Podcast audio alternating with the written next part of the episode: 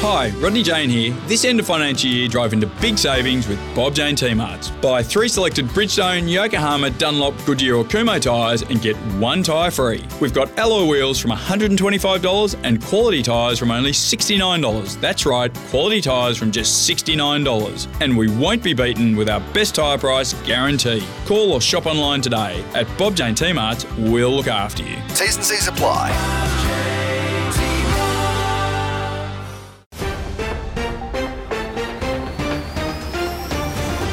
This is Parked Up Plus, the place of pace for motor racing news, presented in partnership with Bob Jane T-Marts and powered by Race Fuels. Tyres for every purpose and price are available nationwide at Bob Jane T-Marts, which is steeped in racing history. Also delivering the best rubber-to-road performance is Parked Up Plus, with the best grip on what's happening in racing. Each week, multi-award-winning journalist Mark Fogarty breaks the big stories and talks to the big names. If it matters in motorsport, you'll hear it first, right here on Parked Up Plus. Coming up, SVG stuns NASCAR. Whincup uncut. V8 legend opens up about almost everything. Gen 3 parity. Supercars scrambles ahead of the Townsville 500. All this and more, straight ahead on Parked Up Plus. Here's folks. Hi there, race fans. Shane Van Gisbergen is the talk of NASCAR following his sensational first-up win on the streets of Chicago. He made such a big impression that you'd now have to say that his long-term future is in the NASCAR Cup Series. And Van Gisbergen said as much after his big win, telling NBC Sports that he's open to NASCAR offers from 2025. Let's be honest, Shane. When this deal came together, did you honestly feel like this was possible? No, of course not, but you always dream of it. And thank you so much to the Trackhouse team and Hans Health, Project 91. Man, what an experience in the crowd out here. Like, this was so cool, and it's what you dream of, so hopefully I can come and do more. What were you telling yourself on those final few restarts? Wow, when we had that bad strategy back to 18th, I started to worry a bit, but had some full sends on some people, and the racing was really good, everyone was respectful, and it was tough, but a lot of fun. It's Monday back in Auckland, but I'm sure there's a party going on at about 1:00 in the afternoon. What would your message be to all those young drivers back there in Australia and New Zealand? Oh, anything is possible, but you know, the fans in Australia and New Zealand, the response this week and the coverage has been, I can't explain it, like the response and the support I've got from everyone, and even over here, how welcoming everyone is. I can't believe it. Dream come true. So you know everybody's going to want you to drive their car now. Are you up for a full-time cup ride if you want? I'm doing one more year in Oz, and then I'd love to come over here. It was, by any measure, an astounding performance by SVG, the first NASCAR Cup Series rookie to win on debut in 60 years. Now, he was in his element on a slippery street circuit, but still, to beat NASCAR's assembled best in his first attempt was remarkable. He gave Trackhouse Racing's Project 91 entry its first victory and guaranteed interest in more road course race invitations, building up to a full-time Cup Series drive in 2025. Now, of course, we all know SVG is no fan of Gen 3, and his immediate taste of success makes the switch to NASCAR all the more appealing. Yes, he'd have to learn the black art of oval racing, but he's so versatile that you just would not bet against it. Just after Van Gisbergen's big win, I spoke briefly with Marcus Ambrose, who successfully switched from supercars to NASCAR. Ambrose wasn't able to watch the Chicago street race, but he agreed that Van Gisbergen's success was, quote, a huge achievement, unquote. He added that he wasn't surprised that SVG upstaged NASCAR's best on a brutal street track. Ambrose also ventured that now the multi-talented New Zealander has had a taste of NASCAR success. Again, quote, he'll want more, unquote. Van Gisbergen didn't have a lot of time to celebrate, needing to jet straight back for this weekend's Townsville 500. The Reed Park Street Circuit is one of his happiest hunting grounds in supercars, and of course, he'll undoubtedly receive a hero's welcome back. Amid the euphoria, Red Bull Ampol Racing boss Jamie Whincup must have mixed emotions. While pleased for his star driver, it only increases the likelihood Triple Eight will be looking for a replacement for 2025 and beyond. And that segues into the special focus of this week's show. It's a full-length interview with Jamie Whincup, who's opened up about his switch from seven-time Supercars champion, that's a record, by the way, to Triple Eight Race Engineering co-owner and team principal. Now, we don't normally run extended interviews on Parked Up Plus, but this one is very different. It's Whincup at his best, forthright and fearless, answering all the tough questions. Took a long time to organise this extended chat, I have to tell you. But like anything J-Dub does, once he's committed, it's full on. He's not overly controversial, but he certainly is honest and open. Jamie Whincup, welcome at last to Parked Up. So, Jamie, you're about, 18 months into running Triple Eight Race Engineering. Is it what you expected or maybe even more difficult? Yeah, Mike, correct. 18 months in, almost 18 months in. Although I started my transition from driving to before that, so it feels a lot longer than 18 months. The question is it what I expected? Some parts yes, some parts no. It's a huge task. It's a massive team, but all in all, enjoyed the challenge of learning new things and trying to keep the trajectory.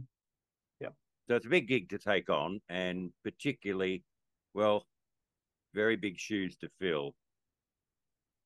I mean, you're operating in the shadow of Roland Dane, the most successful team owner in Supercars history.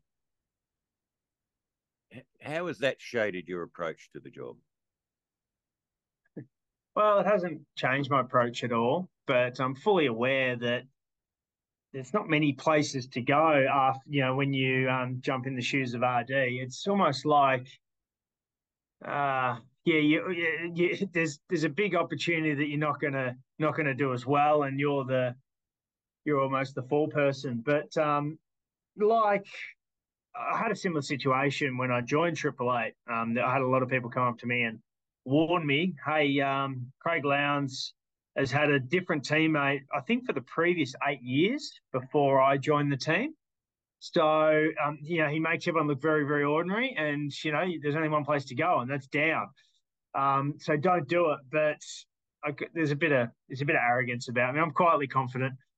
So I took on that role back then, and now I took on this role as well to fill the shoes of one of the best team owners we've ever seen in this country. But it's been good. We enjoyed the challenge. I'm still here, 18 months on, and as we keep growing what is Triple Eight Race Engineering, and keep looking after the sport we play in as well. Are you enjoying it? Is it as good as being a race driver, or probably, obviously, very different? Bit like running a marathon or doing a triathlon. Are you loving it? Are you loving the grind in the middle? No. Are you enjoying the challenge? Yes. Will it be very satisfying if you do good things at the end? 100%. So right now, the day-to-day grind, managing the accounts, the people, the whole structure. No, it's a daily grind, but we're looking at the big picture. I'm grateful for the experience, and looking forward to, you know, trying to do good things, trying to take the team to the next level, which, as you know, it was run by an extremely good operator, so that's very, very difficult. But I don't shy away from a bit of hard work and an opportunity, and that's what I'm trying to do. It's a much busier life than being a race driver, particularly a supercars race driver with a limited annual program of events. Yes and no. Yes and no. Athletes, you know, they work pretty hard at their craft. Now, I know we only see racing drivers rock up on the race weekends every 3 or 4 weeks and go around in circles, but what goes on behind the scenes with their preparation is quite intense. And I used to work very, very hard to be the best racing driver I could be. So it was by far a full-time job, if not more, at making sure you got to each race meeting as well prepared as possible. We only see the social media and the Instagram side of racing drivers, and it all looks like a good, easy life. But trust me, there's plenty of hard work, dedication, and stress that goes on behind the scenes. So it's very, very difficult to compare that to being a team owner. Of course, the stresses and the grind is very different to what it is in racing driver world. The rewards can just be as great, and when you do a good thing, when you have a win, so to speak, for the organisation. Or, you know, if we went on track, it's absolutely just as rewarding as crossing the line inside a race car. So, no, enjoying the challenge. I'm grateful that we get old, to be honest, as human beings. I hate being stuck in the same era or doing the same thing year in, year out. So I'm glad that age allows us to be able to transition from one thing to the other. But at the same time, very grateful that I'm still involved in this amazing concept and sport that we call motorsport. Wow, who knew? Race drivers aren't just a bunch of latte-sipping dilettantes. I know that's the way you like to portray them, and I'm sure there's a few out there as well. But there's also there's some very respected athletes out there as well that are absolutely trying to throw it all on the line, putting their body on the line week in, week out, and trying to perfect their craft. And, of course, being slightly tongue-in-cheek. And so, how are you juggling all this with your new family life, which has its own demands? It's all life's about balance. But you don't necessarily need to balance every day, every week, every year. You know, it's trying to balance life as a whole. So I'm probably a little I'm what you call out of balance at the moment. I got no spare time for myself or for my friends, but I'm hoping to get that back at some stage. So right now it's making sure that I do the best possible job I can for Triple Eight Race Engineering. Any small business owner understands that you're not officially clocked off of any business that you're running, but it's certainly I dedicate all my time. The interview with Jamie Whincup continues after this short break. Race Fuels is Australia's leading supplier of racing fuel to national and state level motorsport, and its range of racing fuels includes the BP Supercars E85, which is available to grassroots races. For power and protection over pump fuel, Race Fuels imports the Elf Race 102, as used by Porsche Carrera Cup and the Touring Car Masters. More info on Race Fuels E85 and Elf Race 102 is available at racefuel.com.au. You're listening to Parked Up Plus with Mark Fogarty. Welcome back. So we're talking with Jamie Whincup. As well as running Triple Eight, Whincup has car wash cafes on the Gold Coast and in Brisbane. And, of course, he and his partner have an infant child. So we continued on the phone and he expanded about juggling his life balance. Whincup also addressed the thorny issues of Triple Eight's surprise battle for supremacy with Erebus Motorsport. The Gen 3 parity debate, Shane Van Gisbergen's future, and a whole lot more. Yeah, of course, you know, life's about balance. At the moment, but you got to balance. You don't necessarily balance day to day, week to week, year to year. It's about balancing your lifetime. So right now, I'm probably a little out of balance. I spend majority of my week and, of course, the race weekends on Triple Eight and making sure I do the best possible job I can for the team within the organisation.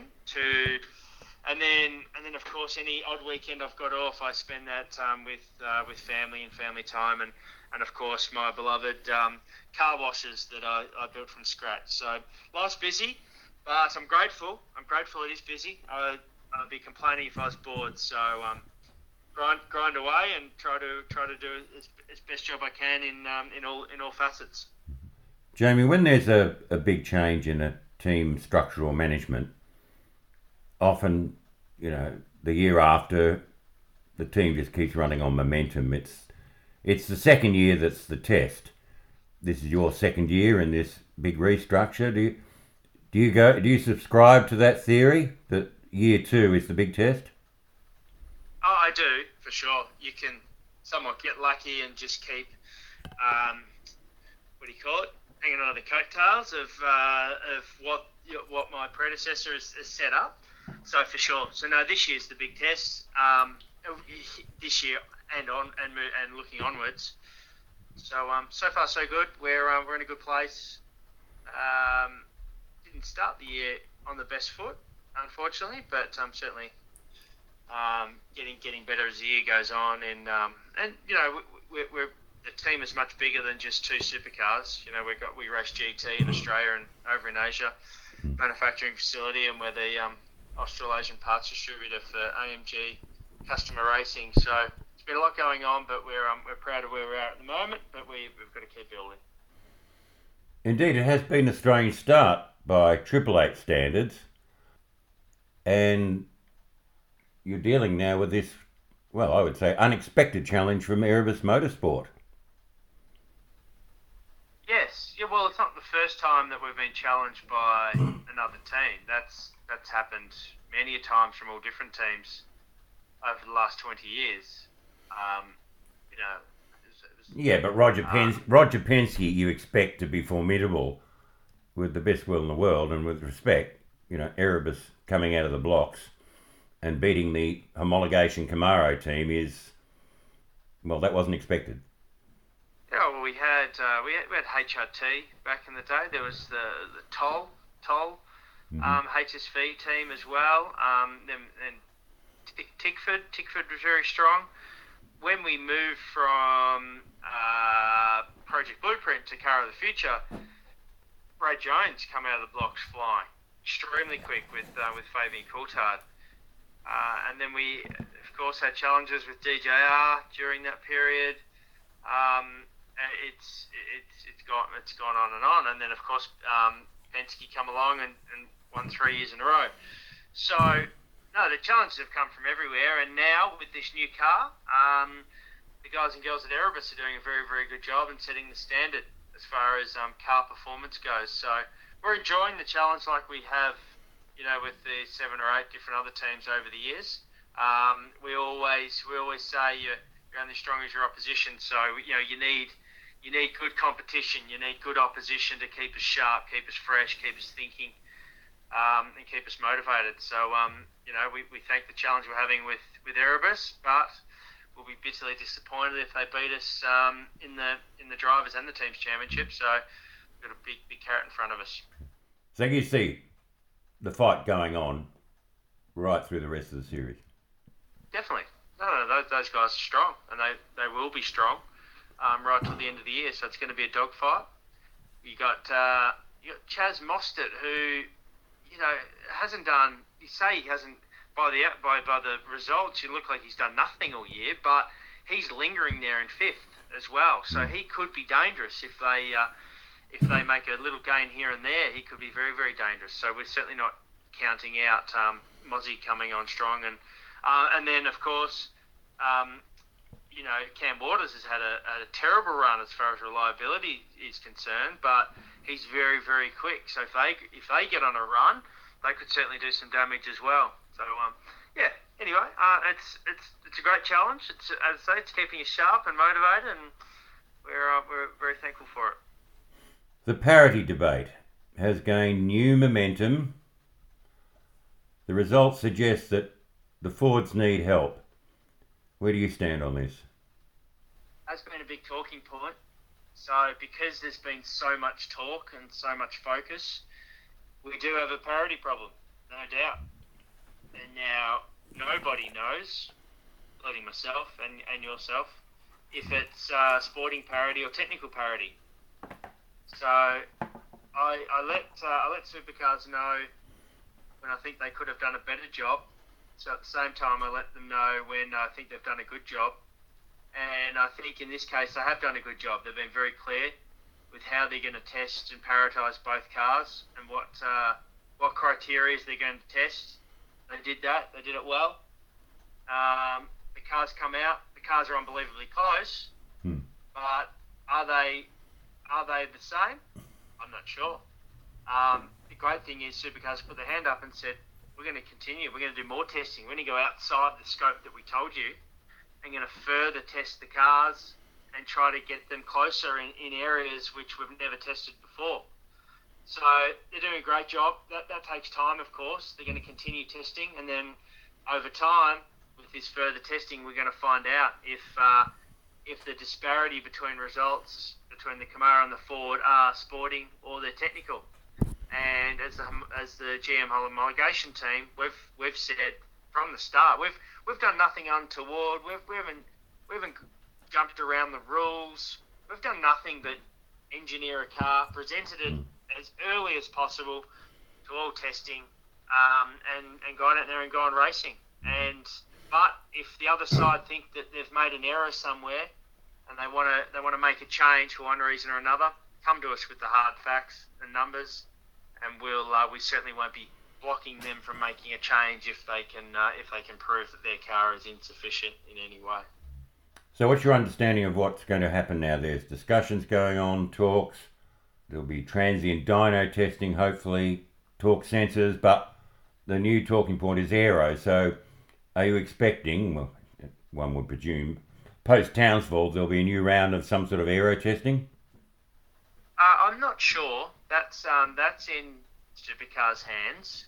From what I can see, there must be some committee going on in the background between Supercars and Ford, because all the discussion and debate that's happened with both manufacturers involved, we as the GM homologation team seem to be leading the way in how we can do further testing, and if there is differences in the cars, where that possibly could be, and what direction to head into test further. We've spent three days. We've spent numerous hours from different engineers within the team to provide Supercars with more and more data on both cars. And how to assess that, you know, we're talking sector times. We're talking giving them tools to be able to compare both, you know, because Supercars are the only ones with all the data. But there's been the crazy thing is we haven't seen anything from the other side.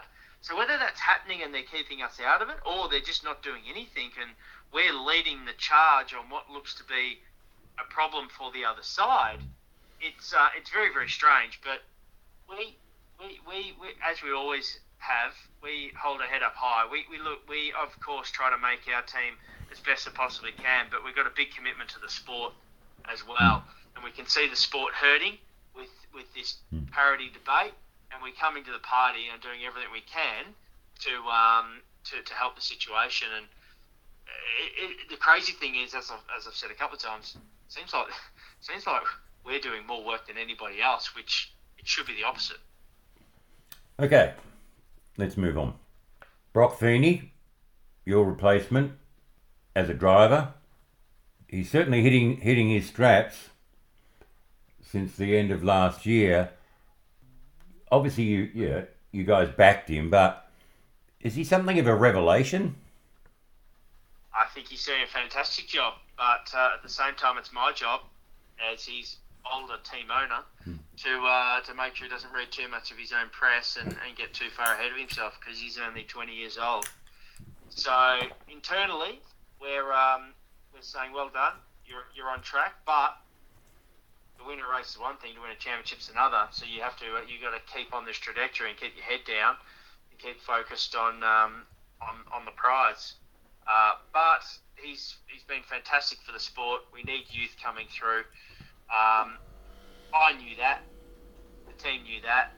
We gave a young kid an opportunity, and it's great to see him so far making the most of it. That's all we could have asked, and no doubt other teams will follow suit.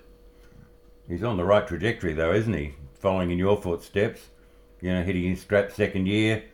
Next year will be a title contender. 100%. 100%, yeah. I ran 10th in my first year. I think Brock ran 6th. And I almost won my second year at Triple Eight. I shouldn't say my first. This is at Triple Eight, of course. Yeah. I almost won my second year. Got beaten by a couple of points by Garth Tander. So no, Brock's got a chance this year, 100%.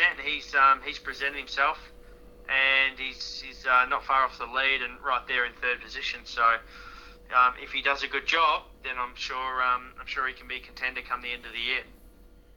And what's going on with Shane Van Gisbergen? He seems unsettled. He's obviously driving extremely well. There's not many drivers that have won a race this year, and Shane's won multiple. So he's let's not blow it out of proportion. He's doing a very, very good job, and he's hurt as much as Brock is with what happened in the first round with both cars losing all their points. But he's doing what the champion does, and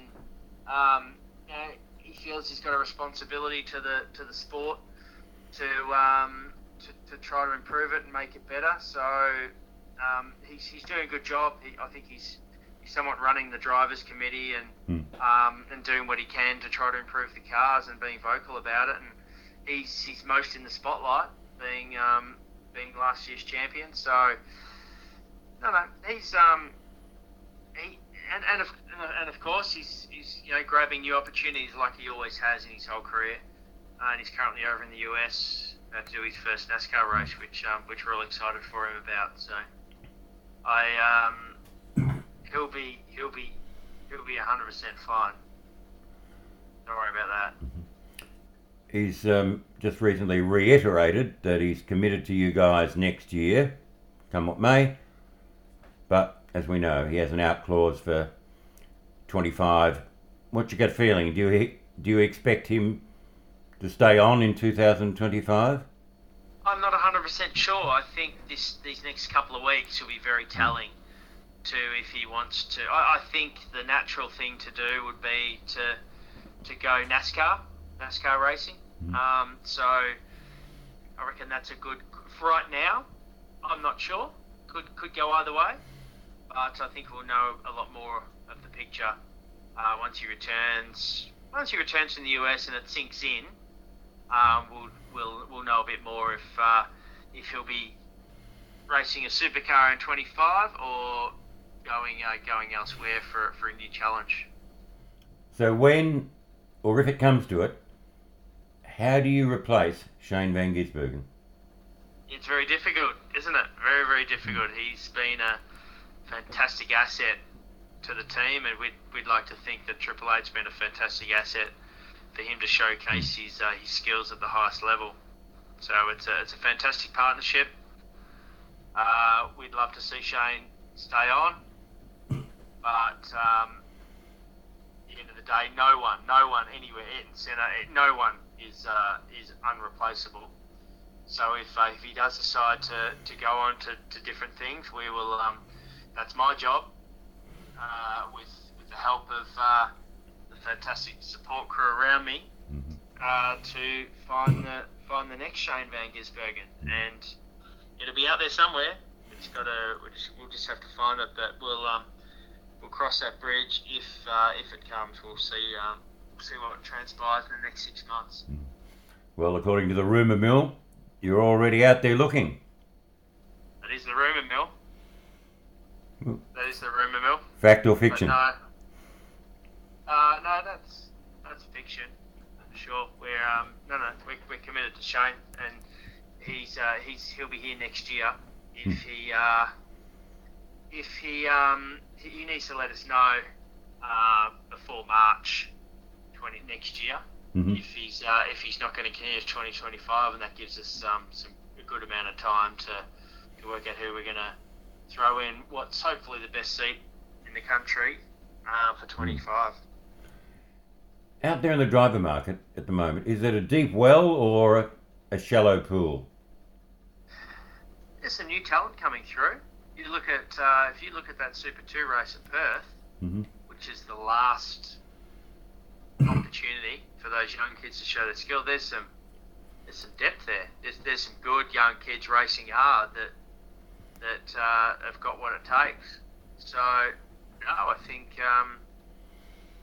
I wouldn't say it's a deep well, but there's certainly it's certainly not a dried up dam. There's some good kids around, for sure, if you go in that direction. Yeah. But there's obviously some very, very good drivers halfway through their career in the supercar category at the moment, which could be a very, very good option for us as well. So, why do I suddenly see the name Cam Waters loom before me? I wonder. Well, he's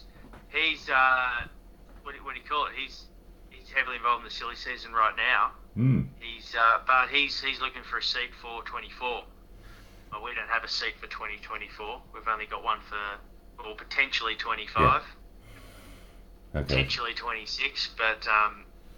He needs to work out where he's gonna drive next year. Right. Okay. So at the moment you've got SVG off doing NASCAR, and of course he'll drive anything with wheels on it. Brody Kostecki's looking outside the supercar bubble, as is Cam Waters. These guys now have got big horizons. You never went the big horizon route. Do you, I don't know, not regret, but do you wish you'd done some overseas racing at the peak of your career? I don't really regret anything, but as a general rule, you generally regret what you didn't do rather than what you did do. So it would have been fantastic to have more overseas experience during my driving career, but the opportunity I had in front of me with Triple Eight was very, very good, and so I'm very grateful of what I've been able to achieve here in this country. So no, I don't look back. I don't sit here going, gee, I should have done something. When we look at Australian drivers going overseas, some of them have ended up better off, not necessarily, from an experience point of view. Some of them haven't. Some of them have ended up worse off, and it would have been better to stay in Australia. So who knows what would have happened if I went overseas, or if I got an opportunity to go overseas. Who knows? But that's not something that keeps me up at night. I'm more than happy with my full-time supercar racing career. Do you miss being a supercars race driver? No, I don't. I don't, which is good. Like, I still get that opportunity to drive a supercar at this year's endurance races, and I'm very happy with that. Very happy with that. I don't regret. Once again, I don't regret anything. But even if I did regret things, I haven't regretted hanging up the helmet full time. It's been the opportunity I've got being team manager at Triple Eight. It's been fantastic. I've enjoyed it, and I've given the young kid the opportunity to showcase their skills. So it was absolutely the right call, right timing. So no, I think it's been great, and I'm so grateful that I went out on my own terms as well. That's a very, very powerful thing. Yeah. Well, you're underplaying yourself a bit. You're more than team manager. You're, well, at the very least, co-team principal. So a lot of responsibility on your shoulders. So, and speaking of that and juggling everything, how long do you see yourself continuing to be an endurance race co-driver? That's a good question. I'll be a co-driver while I can feel I'm the best option to co-drive the car. The day I don't feel like I'm the best option for Triple Eight, then I'll happily move over and put the best option in. So, well, I still feel like I can do a very, very good job and race it with any other co-driver out there. That day changes, then I won't put myself ahead of the team. Never have, never will. I'll do what's best for the team. That one, that's my job, but two, that's my personality as well. So I don't know when that day will be. And what do you reckon, Craig Lowndes, superstar of supercars, got another couple of years left in him as a co-driver? I think so. I think Craig's an exception. I can't see myself driving till I'm 50 years old. That's but then again, I said when I was 32 that I can't see myself getting to 36. I was going to say that. Yeah, I was going to say you didn't see yourself going past 35, but yeah, Craig is a phenomenon, isn't he? He is. He's a standout for sure. He lives a somewhat simple life and you know, jumps in a race car and drives it very, very well. So no, I can see him going for another couple of years. But I can't see myself going until 50, that's for sure. Jamie Whincup, you've already had a stellar career as a race driver. You're in phase two of what's shaping up as another big year in your career and in supercars. It's taken a while to organise this extended chat, but thanks for your time and... well, we'll look forward to seeing you at the Townsville 500. Thank you, Mark. Hopefully there's plenty more water to run under the bridge between now and the end of my motorsport career. So, great chatting. Let's do it again sometime soon. A lot to unpack from all of that.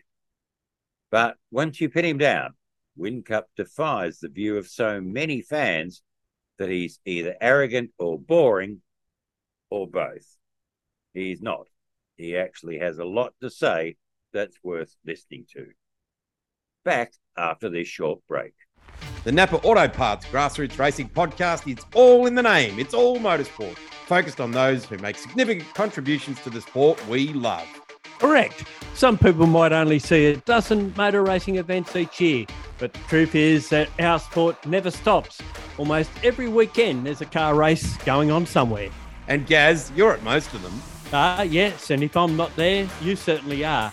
And you'll hear from us on the Napa Auto Parts Grassroots Racing Podcast every fortnight.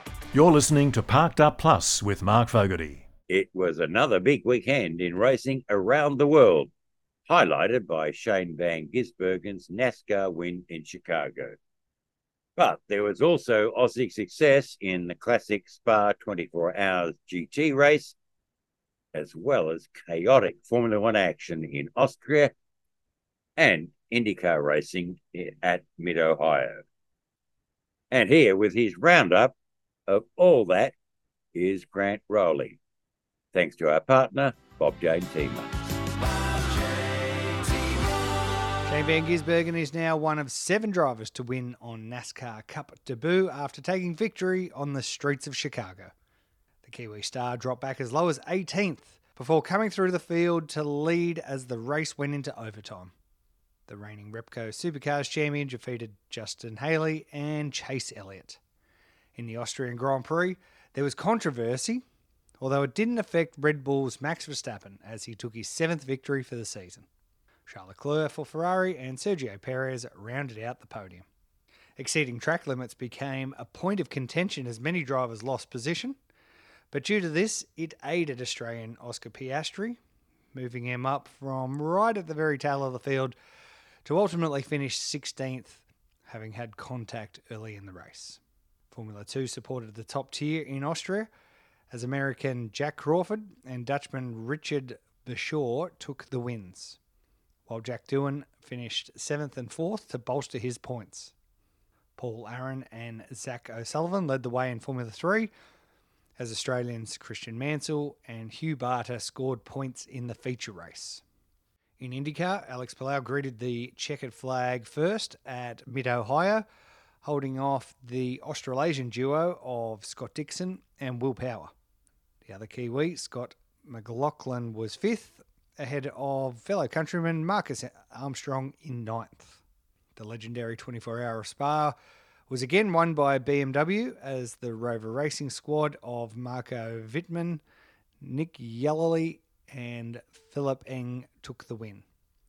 Repco Supercars racer Chaz Mostert won the Pro-Am class in a last-to-first performance alongside Martin Conrad, Nicky Katzberg and Adam Oseaker, who subbed for Kenny Habull after he crashed in qualifying, necessitating a new chassis be purchased.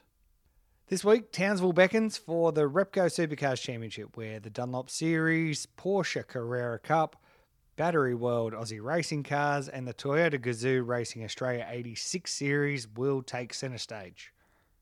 Formula One races at Silverstone for the British Grand Prix, NASCAR heads to Atlanta, the Italian Temple of Speed Monza hosts the World Endurance Championship, and IMSA's latest round is at Canada's Mossport Circuit. That's the racing news from home and abroad. My name is Grant Rowley, reporting for Parked Up Plus, with thanks, of course, to Bob Jane T-Marts. Thanks, Grant. And before we go, in supercars, there's still the dreaded P word, parity. Following the Camaro route in Darwin, supercars finally admitted the need for a parity review had been triggered. Tickford Racing and DJR conducted error calculations at recent tests at Winton and Queensland Raceway, respectively, searching for a quick fix to the Mustang's rear downforce deficiency. Of course, no word on any Ford aero tweak for Townsville, but we gather something is in the works. But as you heard from Jamie Whincup earlier, a lot more work still needs to be done to determine if the performance imbalance is technical or sporting. Undoubtedly, more arguments will follow from Townsville. That's it for now. Back this time next week with the latest on what's happening in motorsport. In the meantime, tune in to Parked Up with Grant Rowley on Thursday for stimulating discussion about the wide world of motor racing. And don't forget Network R's other must-listen podcasts, Girls on the Grid every Monday, and every second Friday, the Napa Auto Parts Grassroots Racing Show. This has been Parked Up Plus, where you hear the big news from the big names every week. I'm Mark Fogarty. Thanks for listening. You've just listened to another Network R production.